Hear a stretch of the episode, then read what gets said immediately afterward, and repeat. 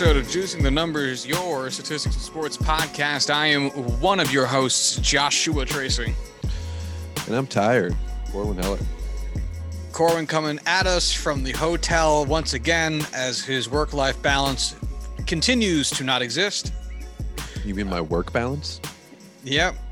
No Yep. life We- involved. There we go. What are we but products of a capitalist society just forcing us into different types of labor that we truly despise?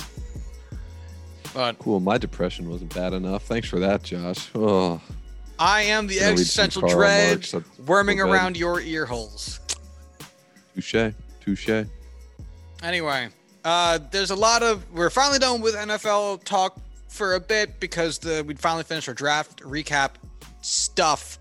Um, so it is time to pivot over towards MLB, and uh, boy howdy has MLB provideth within just the past few days. Um, so at the beginning of last episode, we did make mention of the Albert Pujols move and and that whole business. So we're gonna, I think we touched on every aspect of it that we reasonably could. So instead, let's uh, let's talk about one of Albert Pujols' old managers, Tony La Russa. Tony La Russa, who was alive at the same time Babe Ruth was alive, and he is still managing baseball games. I like that stat. There's a lot of stats that we have that are hit or miss. I don't like that one whatsoever. Yeah, yeah, something kind of wrong about it, huh? Yeah. So, for anybody who's listened to the show for, um, I don't know, I guess since October of last year, um, which is about when the Tony La Russa hiring occurred, you'll know that we hate this hiring. Corwin and I loathe uh, Tony La Russa Yeah. and the fact he got hired by the White Sox. Yeah. hmm And there And- was uh there was very few redeemable qualities about the hiring, and uh, we had nothing positive to say. Six months correctly. later, um, I don't know if it was six months ago, but a period of time. Um, have you found any any positives Not only besides have- the memes? Not the memes aren't even worth it because that, that's the thing. The, the the the difference between how much life is worse with tony la russa at the helm of the white sox to how much fun the memes are is still a negative gap. Um and i will say and i i, I made mention of this on on on twitter today um the problems that we as a collective mlb watching group and the White Sox as an organization or as a team anyway are having are the exact problems fucking everybody said they would have if they actually hired this fucking jamoke. Everyone said you're bringing old baseball man prime like the literally I can't imagine an older baseball man who is still within his faculties to I guess technically manage a game actually manage a game outside of Tony La Russa. He's got to be the oldest cognizant baseball person in in any given room. How old? Huh? Washington? Ron Washington, Ron manager of the Astros. No, Oh no, Ro- manager of the Astros is um Dusty uh Baker. uh, Dusty Baker. Ron, who the fuck is Ron Washington? Ron Washington I believe is the first or the third base coach of the Braves. What? Oh my god, you're right. Ron Washington. yes. Oh man, that is just I feel so racist now. Fuck me. I mean, I'm impressed you knew who he was, but yeah, Ron Washington, 69 years old. Dusty Baker, 71 years old. Tony La Russa, 76. This man was born during World War II and is still involved in baseball. And, and again, Corwin and I said, everybody with half a fucking brain said at the time of this hiring, you are bringing in the oldest, whitest man that you could possibly fill this position with and putting him in one of the youngest, most dynamic, and boldest personality wise offenses or teams in general in all of baseball, something that is good and should continue and should be um, paid more mind to, should put, more on the forefront of the game, all that shit. And you are Jerry Reinsdorf just said, eh, fuck it. I'm gonna hire fresh off of his DUI, which again feels like insanity. Tony La Russa. Tony La Russa, bitch. I am a Hall of. Fame baseball person. That is a real quote from Tony La Russa while he was trying to avoid being arrested for a DUI. I am a Hall of Fame baseball person.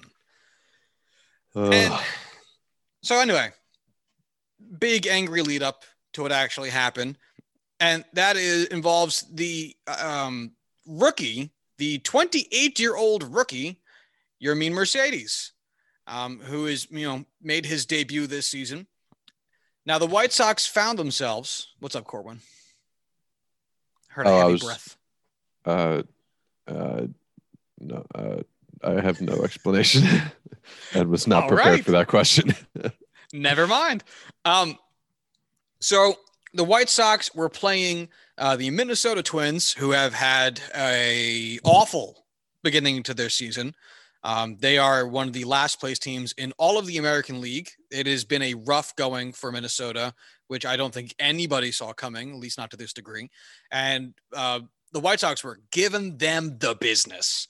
It was uh, 15 to 4 in the top of the ninth and uh, Yermin Mercedes was up to bat and found himself in a 3-0 count, being pitched to by La Tortuga himself, Willians Astudillo. Now, in my mind, and I would like to hear from you, Corwin, the second a position player, Astudillo being a backup catcher, third baseman, first baseman, and I think I saw him at shortstop once this season. Um, the second a position player comes in to pitch, who gives a shit? unless it's defending the team is punted. 16th, unless it's like the 16th inning of like a playoff game, nobody cares. I mean, even then, I don't, I, I don't, I don't give a shit. Like I- it's if it's the postseason, there's the full attempt of like you need to win this game. oh, right, right, yeah, But if you're down 13 runs, it was 13, something like that. It doesn't 11. matter. It's yeah, okay, whatever. You, a it's goofy over. number. Yeah, it's over. And we can all accept there's 162 games. It's not like, you know, this is like football or something where there's so few games that every single week has a major impact in the final standings or playoff implications. You win 40 games, you lose 40 games. It's what you do with the other 60 that makes a difference with the season. You can't win them all. You're never going to win them all.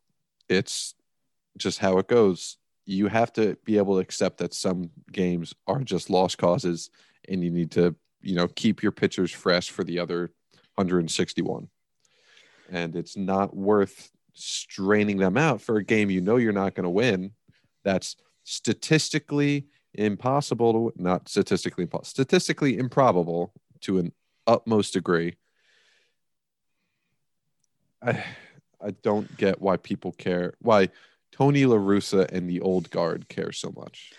Well, and we're gonna get our way to there because the first phases of it is what you just said, which is if if Rocco Baldelli, who is the manager of the Twins, is gonna sit there and say, "We're not fucking winning this game. I'm not gonna put in a reliever, an actual reliever that I could use tomorrow in a game that matters." No, we're down by 11 runs. I don't want to burn my guys to do this let's throw Willians out there to throw 45 mile an hour eephuses until eventually the game ends. And if you're willing to make that jump, which is this has stopped mattering to me to the point where my strategy is now going to be let's just fucking end it. Why on earth would you give a shit what the other team is doing? And so in comes Yermin Mercedes, who finds himself in the ultimate hitters count 3 0, and he gets the first strike of the at bat and knocks it like 400 some odd feet. And again, why should Rocco Baldelli care? You put in a catcher slash third baseman slash first baseman to pitch. Do you think he was going to get an immaculate inning? And also, does it matter to you if you lose by 12 runs or 11? Does Willians Astudillo's ERA affect you personally in some type of way? Because I'll tell you what, when it's arbitration time or time to sign that next contract, I don't think Willians Astudillo's ERA is going to hit the discussion table. I just don't think it's going to be there. I think they'll talk about his hitting. And I think when Yermin Mercedes goes to his arbitration meetings eventually or his next contract discussions, that home run will show up there and will have some weight, at least as a broader picture about his performance and how to best make additional money. But Willians Astudillo's fucking ERA, sure as shit, ain't going to be part of this discussion. You are muted, my friend. Concerned about what Baldelli has to say. He is Rocco Baldelli is younger than Tony La Russa's kids. Oh my gosh, that's, That's- true. Yeah, That would make sense actually. yeah. by like over a decade. It's not even Wow. like it's one of those things that like when you put into perspective like that, like get the fuck over yourself. Come on. I know. And so that brings us to the Tony La Russa part of it where because uh, so far on Mhm. the field, the Twins broadcast bitched about it. Fuck those people. Who cares? And the game continued as you know, it was the bottom of the to the top of the ninth, two outs. Like the game was ending. Um, Tony La Russa in his press conference afterwards disparaged Yermin Mercedes to the press Mhm. and was like, "That's that's wrong. He's going to face consequences in the family because I guess now we're living in The Godfather, which came out when um, Tony La Russa was in his late twenties. For how fucking old Tony La Russa is. Godfather Part One came out in '72. Uh, Tony La Russa would have been 28, older than you and I. Um, and told a story about how when he saw it was a 3-0 count, he said he saw Yermin starting to dig in like he really wanted to hit, which uh, he's a batter. They want to hit stuff. And ran up the steps shouting, Take, take, take, don't swing, like some fucking lunatic, which there's no video of and no one else has said that has and happened. also no fucking way it happened. Yeah, I it- refuse to accept anything close. Only in an Aaron Sorkin play would that happen. It like it's just so cliche, like old granddad's losing his fucking mind and just starts making up stories and lying just because he he doesn't remember reality. But in it, and it also, so I'm going to ask you a couple of questions Sure, because this is so fucking stupid. sure. Would Tony La Russa, do you think anyway, have cared if Yermin Mercedes hit this home run in a 3 2 count? No, You don't think he would have cared? not at all. Okay. Do you think Tony La Russa would be more upset with Yermin Mercedes striking out after being up 3 0 in the count to a catcher um, or hitting he- this home run that he'd hit, He would have preferred that. the strikeout? I also realized I said he absolutely would be okay with him hitting the home run on a three-two count. He would have been pissed off. Is what I'm. What I was trying to say. Any any home run that would have been hit when they were up that much would have pissed off Tony La Russa. I, I I think you're right, and I think it's this it's this weird idea of you have to be nice to the guy you're fucking, and I don't get that. You are here to run up the score. Everyone everyone that steps on any playing field of any kind is there to run up the score. If this is an office or like inter office softball game, and you're up 14 runs, and a 63 year old secretary is up to bat or is like pitching, it's her turn to pitch, and like a 23 year old former college baseball player goes up and just smashes one out of the park, you could say, eh, it's a dick move. Martha didn't deserve anything like that. but when it's two professional baseball teams playing with serious implications in a league where the teams fuck over players ad nauseum and statistics is really the only major way you can prove yourself nominally and monetarily when it comes down to it, especially as a 28 year old rookie who's never played in the majors for any extensive period before this year. Yeah, you rack up every stat you can get because guess what? Life is short, injuries happen, slumps happen. You just earned yourself a home run. That stays on the stat sheet. And you know what? I hate to say it, I could totally see Tony Russa bring this up when Yermin Mercedes like, hey, you need to pay me X number of dollars. I hit like 32 home runs last year. Actually, should have only hit 31 because you hit that one on the 3-0 count. So I'm not going to count that towards your statistics. It's just it logic is out the door. Reason and fairness out the door. It's just hmm. That's not the way it's supposed to be played. Hmm and this idea that it's supposed to be played like how I played it, and I played it the way that I got told to play it, or I made it up. Uh, it's kind of hazy, but do what I fucking told you to do. Sure. I'm Tony fucking La Russa. In 1950, when Tony La Russa learned to play baseball, yeah, there were strict guidelines about respect and how you're supposed to treat other people. Like your wife was supposed to be making a sandwich for you at home when you were done with the game and black people weren't allowed to sit on the same bus as you. But hey, you show respect to those position players throwing just fucking softballs at you. Fuck well, and that's that's Russo. part of what it feels like. It feels very childish. It feels like you would make like kind of like what you were saying about the interoffice thing, but just put it push that into into like a, a little league game. It feels like a hey, you know, like Timmy's had a rough outing. We're all eight. You know, like you don't give your biggest swings. You guys did fine. Like, let's just try to get the game out there. We don't want to hurt anybody's feelings. That's what that's what this feels like. Like, are you fucking kidding me? Again, no one. This is a joke. And you know what? Let's. So, the saga then continues because we I harped on this for a while. I'm sorry. Um, and the next part of it being that the next day, uh, the um Twins. Jesus Christ. I don't know why I wanted to say Padres just then because that would be very wrong. But anyway, right. Uh, the next day, uh, eh, the Twins sent out one of their relievers whose name presently escapes me. And I'm sorry, did you have it? No, that's not a player that plays for the Twins. Never mind. Yeah. Continue on. Um, and throws at Yermin Mercedes gets tossed from the game, threw behind him uh, once, and then I tried to hit him again, and I forget if he actually did end up hitting him. I think he did. Uh, gets tossed from the game. Baldelli goes out there. Who's like, "You you tossed him. You didn't give us warnings. Like you're gonna warn us after you toss him. That's not how it works." It was very logistical and semanticy and stupid. And yeah, then the game continued, and Tony La Russa was asked about it after the game. And he said, I have no issue with what the Twins did.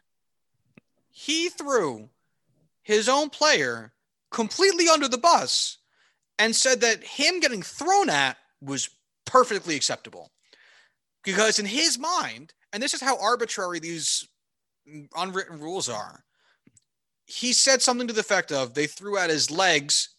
That's all okay. If he threw at the head, we'd have a problem. Legs, fuck them legs. That is such stupid bullshit. And I, it's just like this attitude towards your players. Like, I don't know how you could play in that clubhouse and respect Tony La Russa, be it everything that he's done in his life leading up to this point outside of baseball, even to some extent in baseball. I don't know how you could really be excited for him coming in at this point in his career and everything we've seen over the season where he just does not stay up to date on the rules of baseball like we saw when he decided to have Liam Hendriks trot out there as this uh, the runner in this extra innings when he had every right to send Jose Abreu out there to this where he's throwing his own players under the bus two days in a row, two press conferences in a row, and is admitting that, hey, I'm okay with my guys getting hit and getting hurt because he decided to perform at a high level in the sport he gets paid to play at a high level at. and it's so past where we are in baseball where none of these guys in the clubhouse like are on the same page about that rule as Tony La Russa. Nobody agrees. Excuse me, agrees with that. I don't know how you could go in and listen to him just drone on and on and on and just hey respect what he has to say because I, I know and um before moving to a different aspect of this because um, there's one other thing i wanted to say uh, the other thing though that he said that just nails on chalkboard drove me insane and also uh, is massively fucking stupid is he was asked about what he would have preferred Yermin Mercedes to do, and he's there's something to that effect. And he answered with something to the effect of, um, "I would send pitchers out there to hit if they put position players in to pitch, um, and just tell the position players to just kind of like lightly tap at the ball to get ground out, so we can just end the game." And first off, that's an insane thing to do because you're now asking your relievers to come into the game as batters and taking your starters out of the game, which they also still have to play defense, by the way. So mm-hmm. have fun putting a bunch of relievers in the field to field. That yeah. whole sentence was That's how you win lunacy. baseball games. That's how you uh you you should use your players and let them imagine imagine fucking um Liam Hendriks sitting at shortstop because he pinch hit for Tim Anderson and Liam Hendriks has to deal with a 105 mile an hour fucking line drive neck height. Like, dude's gonna die. It's really hard playing infield defense. Could but you... also, you were the manager. If you wanted to do that, you could have done that in the game we're fucking talking about. It it it's he's armchair managing when he's actually the manager. he's like he's trying to throw these threats out there like oh you keep acting like that. I'll show you your worth who you're really messing with. And it's like okay you you haven't done it. Fuck off tony La Russa. Like what what, what are you gonna do? I don't care. Trade me to a team that actually i would want to play for because he's not you know the manager's not a fucking prick like you are. Oh well. Oh no. Uh it's one of those things where obviously they don't want to get traded from you know a contending team, a team like the White Sox up and coming. It's just, man, I I could imagine Tony Russa getting fired and every one of those players just a silent like fist bump, just like hell yeah. And you know we're we're seeing players like actively liking posts on on Twitter and Instagram that are shit talking Tony La Russa, and you know we're seeing the players comment on each other's posts saying, you know, don't listen to any of that, you know, like outside noise or whatever, you know, thinly veiled remarks aimed at La Russa. Um, and and that's really, you know, the ass part of it, which, you know, like we, we can sit here and complain as we've been doing for the past half an hour or so about how ludicrously stupid this man is in general. Uh, but there's also impacts, you know, there is such a difference between being told to express yourself, be who you are, um, play the game as hard as you can. All the, like the fact that Yermin Mercedes went out there and swung for the fences should be something that's rewarded because mm-hmm. he didn't have to try hard in garbage time. No. He is out there to have fun. He wants to do his job the best he can do at all times. And he wants to be good. Those are all things that should be actively encouraged, especially on a team that has so much recognizable minority talent as the White Sox. And instead, they are being bogged down by the oldest, whitest man in all of America that apparently still manages ball, who is actively telling them, stop doing everything you're doing that is being reflected upon positively everywhere else in MLB, or at least in a lot of other areas of MLB. And instead, we're going to have you rigidly conform to what I want. And I started my baseball career back when some, I think, like the Red Sox had just integrated. So, like, it's just it's it's multi-dimensionally fucked up. Mm-hmm. Do you think Rob Manfred kind of would come out and be like, "Hey Tony, quit fucking around like this, you prick. You're making things worse for all of baseball. You're bringing a lot of bad press to MLB. Or do you think Rob Manfred's like, hey, Tony, nice job. I agree with that. Way to go, kid. He'd say, "Hey Tony, nice job. I, I agree with that. Way to go, kid." Because That's not because Rob Manfred has any true morals at all, but because Tony La Russa is there because Jerry Reinsdorf likes him. Jerry Reinsdorf is an owner, and Rob Manfred is the bottom bitch for the owners. That's really all there is to it.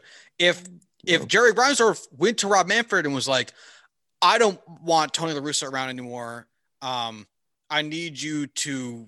I, I, obviously, this isn't how it works because it's organizationally not structured this way. But he was like, "I need you to do something to like pressure him out of baseball or some skeevy shit." Then Rob Manfred would be like, "We don't agree with Tony La Russa. We're gonna uh, look into his behavior." You know, that's not the stance of today's MLB. We think Tony La Russa needs to. They issue some type of statements or shit talk him in some sly way. Tell Jon Heyman to tweet mean things about him. Um, since I think that's all Jon Heyman has going for him. Um, but it, it, he's not. As long as Jerry Reinsdorf likes Tony La Russa, Rob Manfred will like Tony La Russa. That, that, that's his job. His job is to kowtow to, you know, the head honchos. What do you think it's like at Thanksgiving at the LaRussa household? Racist.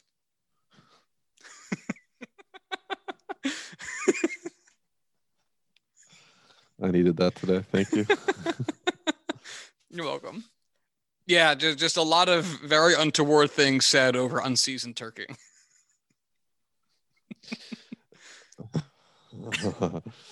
God damn. Is there Oh. any way they make homemade cranberry sauce or it's just like solid? Not slide it right out of the like, can. Yeah, like they sit like it's still in can shape when they serve it on the table. Because that's how we did it when I was a kid. Yeah. Yeah. They just invented the can. This is space age technology.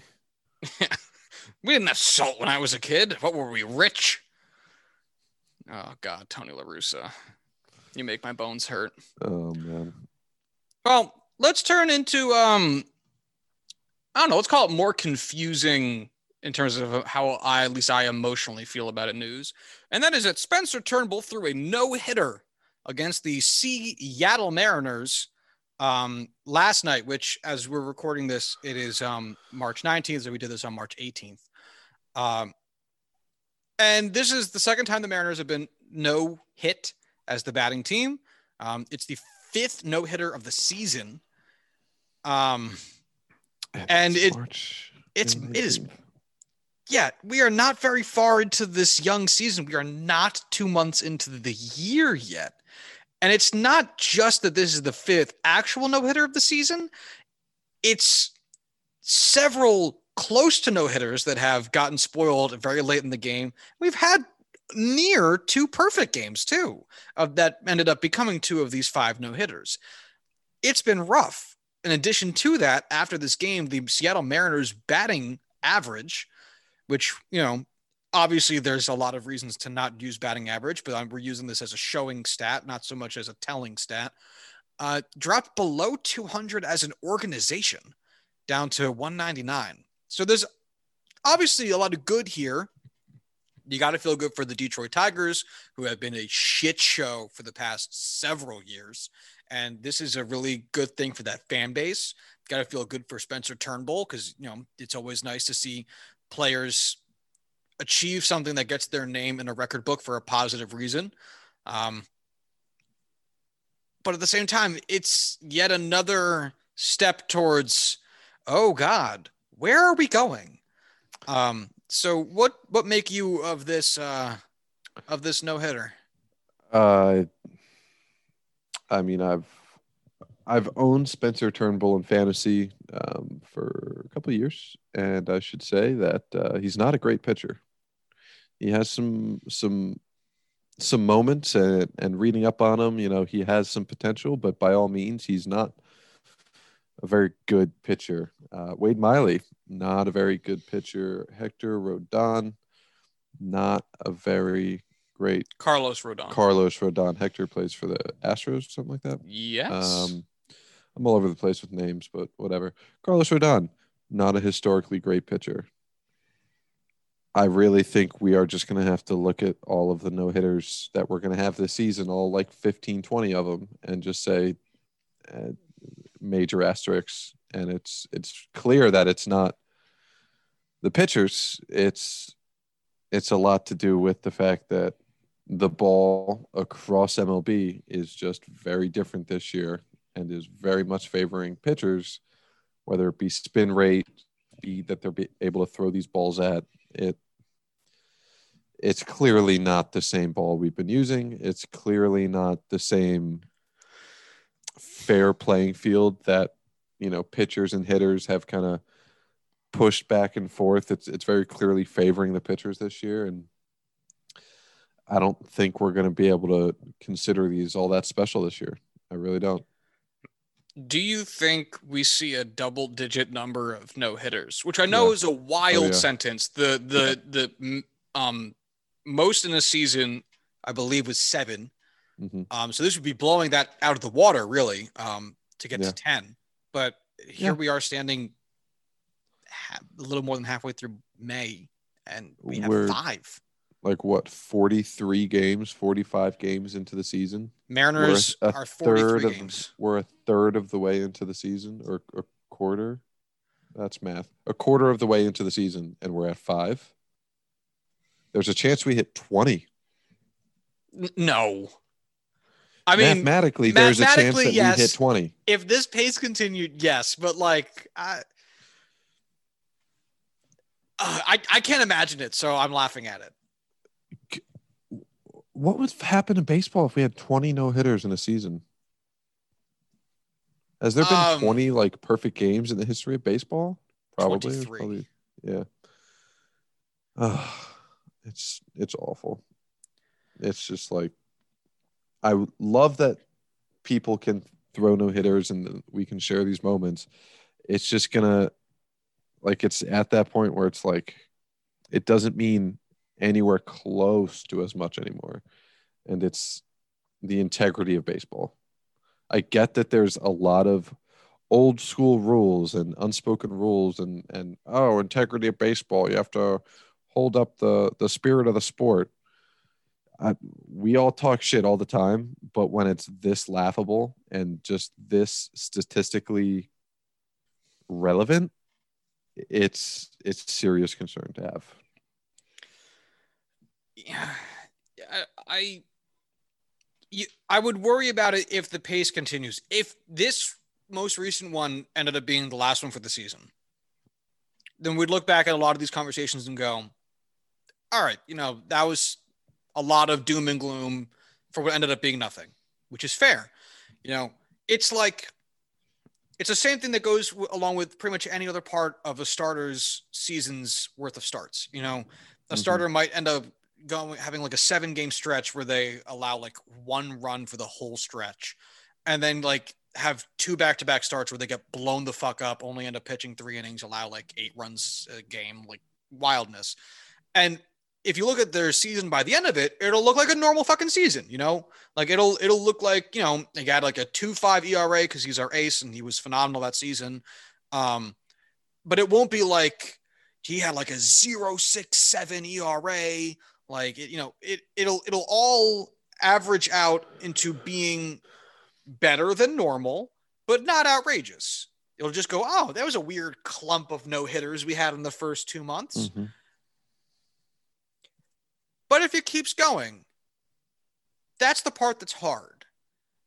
Now, in 2017, there was an appreciable change in the baseball halfway through the season that was recognized by basically everybody mm-hmm. as home run rates skyrocketed. And it ended up creating a whole new run environment. And a lot of people attributed to, to launch angle and, you know, exit velocity, stuff that already existed, but um, they had n- new names for. So clearly that must be the reason. And point being, MLB, knowingly or unknowingly, changed the ball halfway through the year how for whatever unknowingly change the ball. I I I because they claimed they did. So I'm not gonna. I I know, you know, but you know, allegedly.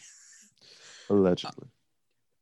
um, and for whatever reason they did it, who gives a shit? It Doesn't matter. The point is that they did it and they can do it. And you'd have to wonder if come the All Star break, we see a similar about face. Because, and we talked about this type of change um, a couple weeks ago, but just for a year to year perspective on it, I'm only going back uh, three or I guess two seasons um, since I don't feel like doing all the way back to 2015 again. Barrel ball percent in 2019, league wide, 7.3%. In 2020, it was 7.6%. So that is a 0.3 percentage point increase. And then in 2021, current, hello, today, um, 8.3%. That is quite a quite an increase. That is nearly a 10% increase and 0.7 percentage points. Wow. Like, I really don't know how you could really argue that this isn't directly directly sprouted from changes in the ball. Like, yes, there are year to year, you know, ebbs and flows of of you know pitchers have good years, hitters can have good years historically. Yes, we've seen pitchers throwing harder and harder and harder over the past couple of years and spin rates going up year after year after year. But these jumps, these crazy jumps that we're seeing this year, it, how can you not directly take that from the ball? And and it, it keeps going. Let's do let's do the next one, and that is uh, hard hit percent 2019 36.4 uh, 2020, 37.6. All right. So we went up a whole uh, 1.2 points, pretty substantial. And then in 2021, this year, 39.4% hard hit percent. That's that's 1.8 percentage points. It, it it's it's again it's a rather significant leap. So we're still we're seeing batters really actually getting when they make contact they are making very good contact. But unlike the run environment from 2017 to 2020, the hits aren't there. The home runs aren't there. And like Corwin said, it's like, you know, you see um, what different run environments look like in a given stadium in a given year. And you look at it and you go, it's not like they changed the fucking walls. You know what I mean? Like, how did the run environment change? And it's just like, like again, it's like Corwin said, the pitching in Yankee Stadium was better. The defensive alignment in Boston was worse this season. The um, the temperature in Dodger Stadium affected how the ball tra- like there, there there are reasons to be found for why the run environment may have changed year over year. Mm-hmm. Point being, the physical structures that contain the run environment, which is the stadium, don't alter much. So the rest of those attributions come from somewhere else. And you're this is not that though. No. This is something about a physical aspect of the game that has been changed. The walls have moved. And it, it's, you know, the players are saying it. And you have to trust the players when they say it. You have to take their word for gospel when you have these guys that have thrown. Can you stop trying to lock your car, please? Sorry. It's just like it's, it's these guys have been throwing baseballs every day, dozens of times a day, you know, every chance they can get. Every time they go out on the mound and start a game, they're throwing 100 pitches, and they've been doing it for decades. You don't think they know what a baseball feels like? And when you change it, when you throw a couple thousand pitches over the course of a season and then show up next year and, oh, this is this is completely different than what I threw several thousand times last year. What the hell? Like you have to take their word for gospel because they're the ones they're the primary source. They're there. They know it. They're feeling it. They're holding it. They're throwing it. They're seeing the difference when they throw it, even though it should by all means be the exact same as when they threw it the year prior. Oh God. MLB. You make it so hard to love you. Uh, I, I would say MLB doesn't deserve any love, and really, it's the sport of baseball and its participants that are are Correct. the lovable object there. But Quite yeah, no, I I also know that's what you mean. Um, yeah, and you know, I, I Clayton Kershaw spoke about it um, last week, I think maybe, where he talked about what he felt the differences were. He, he, he said uh, on a live broadcast of, of a Dodgers game that he felt like the stitches were higher, or some other minor changes. And it, Corwin's right. Again, it's it. You hold an object every fucking day, where your goal mentally is to have a perfect understanding of the feel of it in your hand because that directly affects the outcome, the result of when you hurl this motherfucker 95 miles an hour. If you make an adjustment to it, it will be recognized. So, yeah, it's foolhardy to think that you can make changes and not have it be noticed. But it's, again, and we talk about this part of it too. I don't understand why the leniency would be towards the pitching side of it. I, I, if you're going to make errors or overcorrections, make them in the batter's favor until you hit too many runs, and not too many home runs. Like too much. Too come crying to me when the league batting average is like 285. Then I'll say, all right, maybe there's too much hitting. Maybe, maybe. The Mariners are batting as a team 199. And again, I understand that batting average is not the end. It's not even the beginning of most conversations.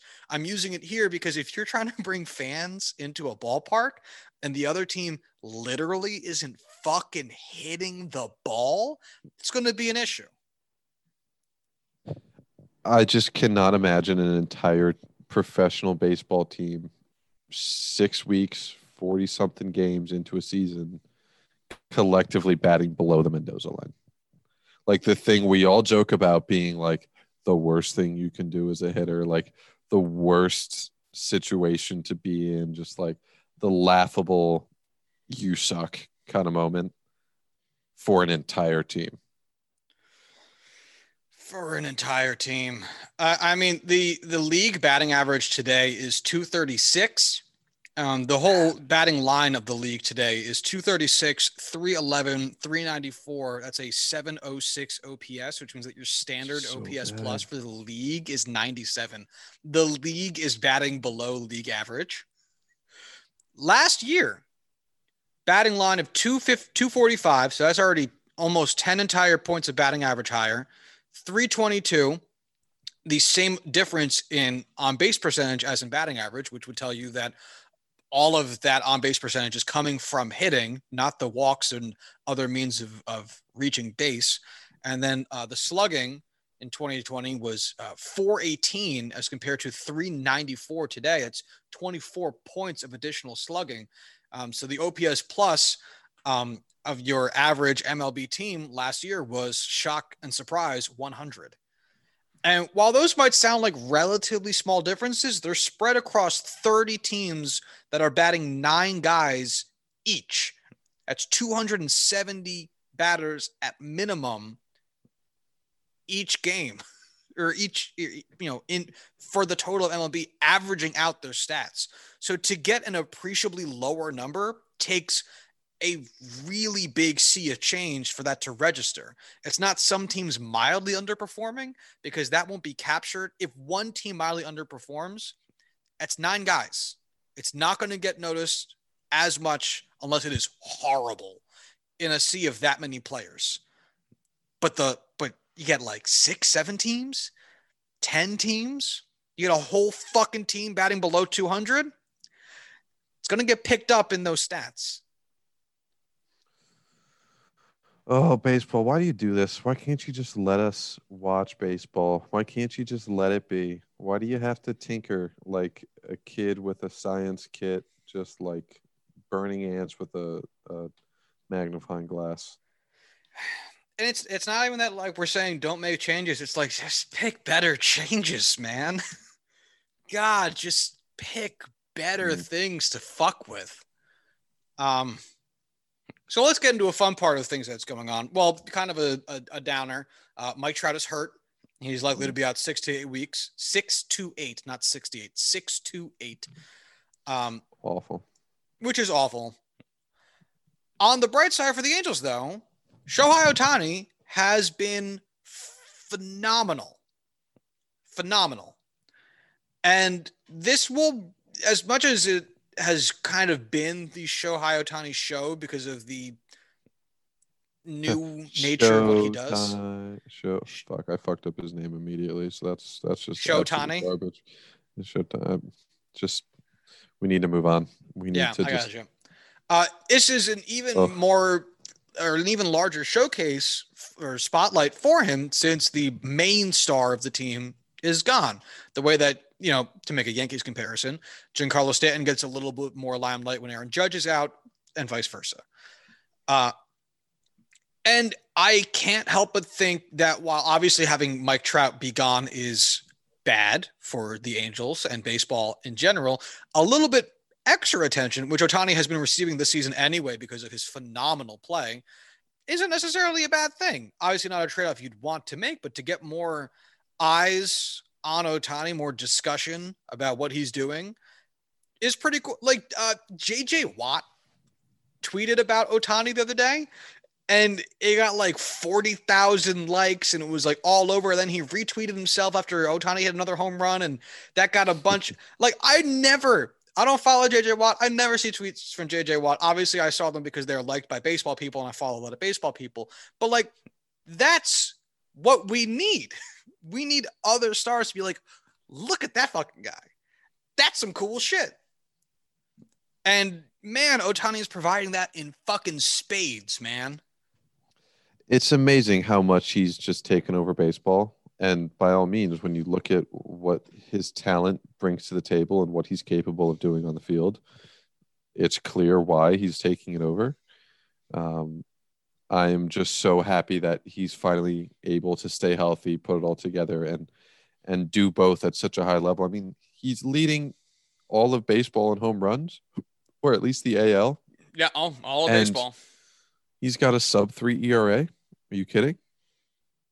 The guy's a goddamn gem. He's a superstar. He's an MVP almost lock at this point. Like if he can maintain within 10, 15% of what he's doing now.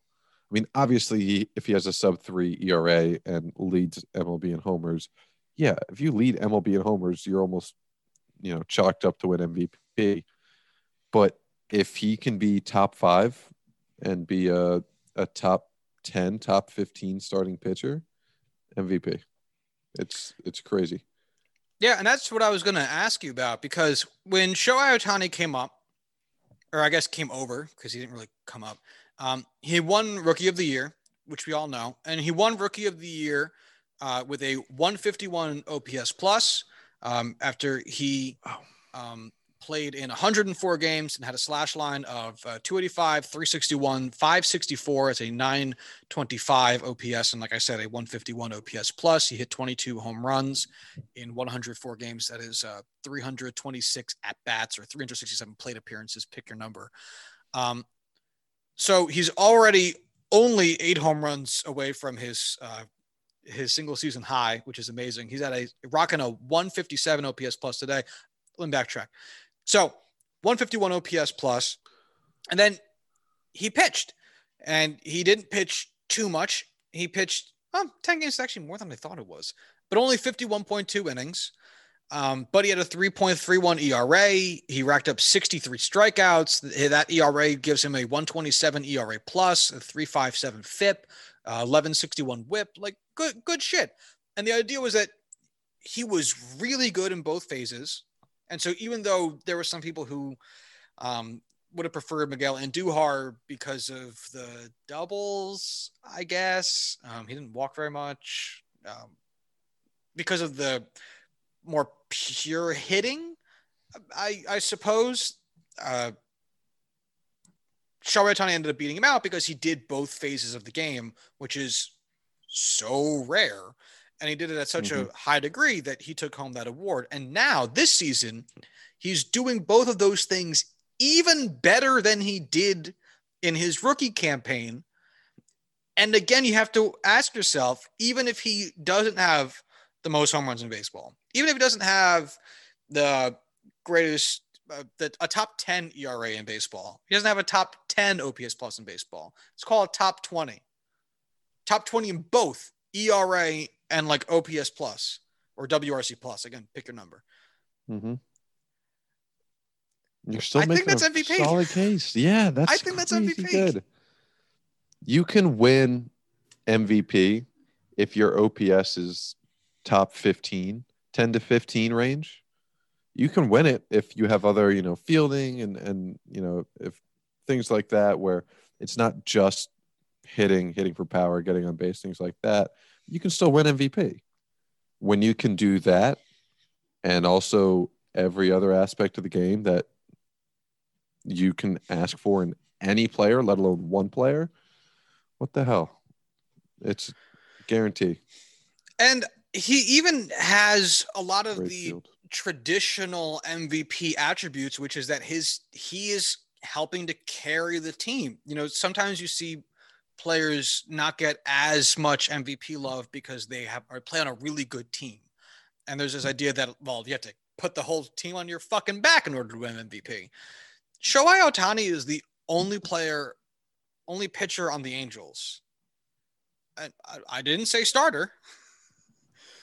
Only main reliever, you know, one of the, the one of the top five guys in the bullpen, and top five starters to have an under three ERA. Not to mention his ERA is under two. Sorry, uh, uh, under sorry under four ERA. Not to mention the fact that his ERA is under three. No one else of the top ten people who pitch for the Angels has a sub four ERA, and Shohei Ohtani has a sub three ERA. The next closest person, and again, I also know ERA is not the end all be all of pitching stats, but it is conversational and convenient.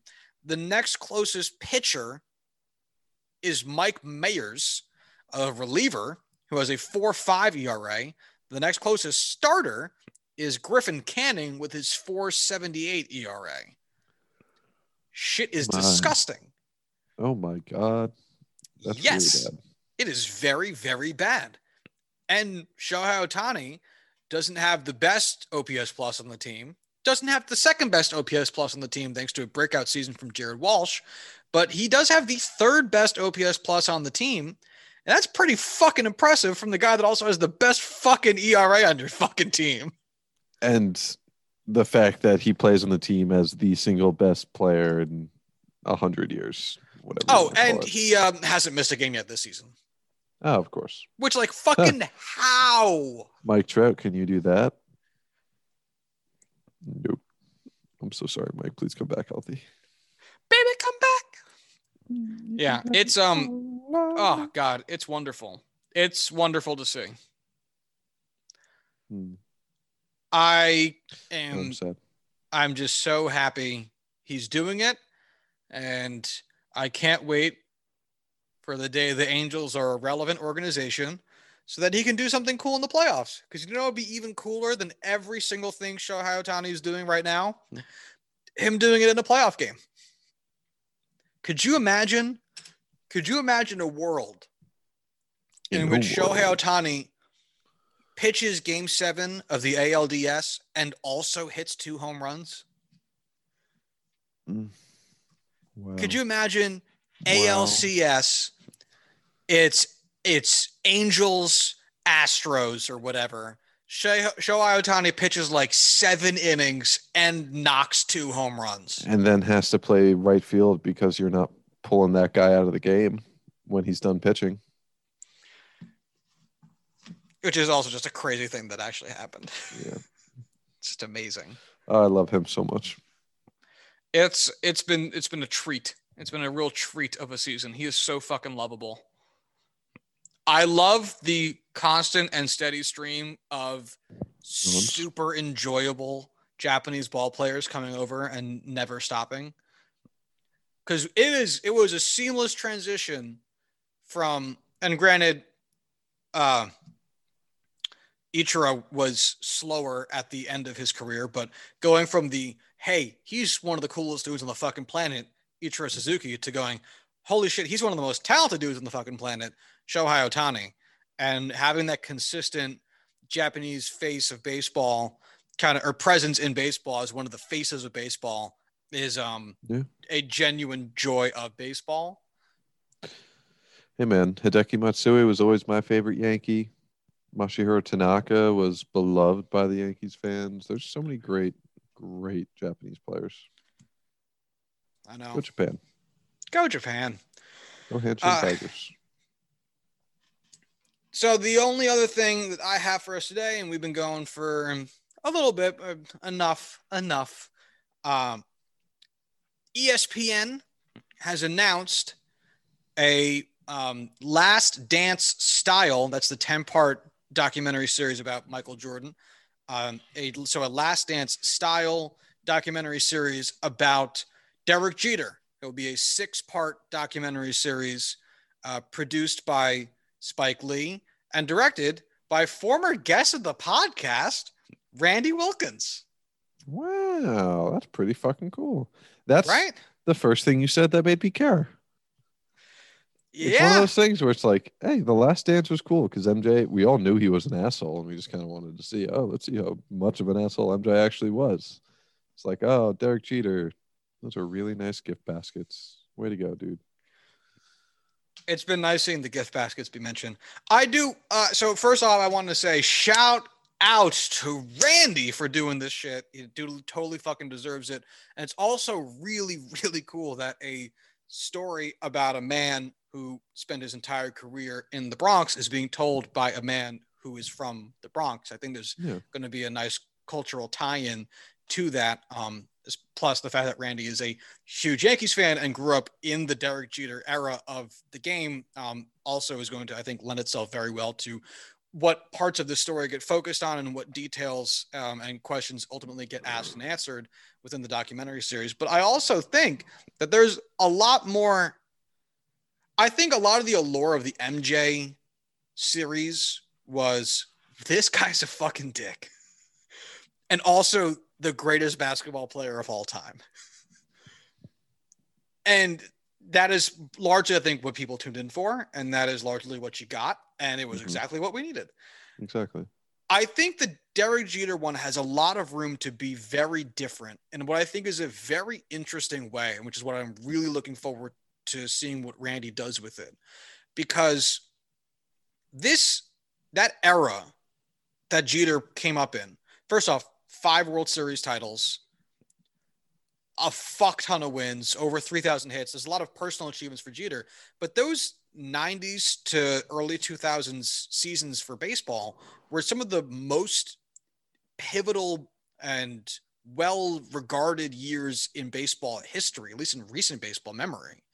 And to see the cultural impact of ball and how it changed over Jeter's career as a guy who retired in 2014, just as we were getting into a little bit more of the phase of the game that we're in today, and how the culture around everything changed and how the culture changed from a guy who spent again his career in the Bronx, I think is a really interesting story.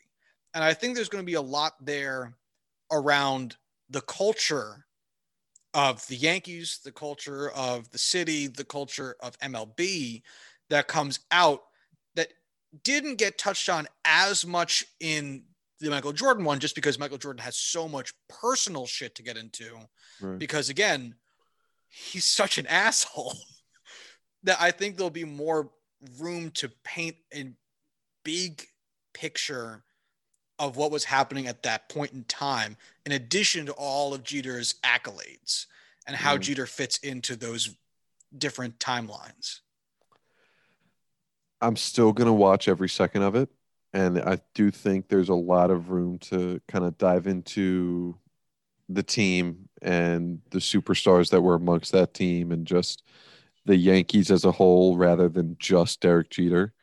Um, but I do think they're gonna they're gonna hopefully throw a lot of insights our way and just show us kind of some behind the scenes stuff like we saw with the Last Dance that really give you a a peek into who Derek Jeter was as a person, which I'm not saying he's some mysterious character, but I'm gonna watch every second of it. Yeah, I can't wait for the episode devoted entirely to his girlfriends.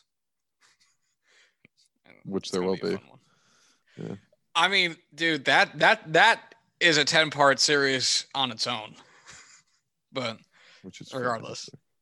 fantastic. uh, yeah, it's gonna be really cool shit. So just again, wanted to shout out Randy. Um, so cool, so cool to see him get this opportunity, um, and to keep working with his mentor, Spike.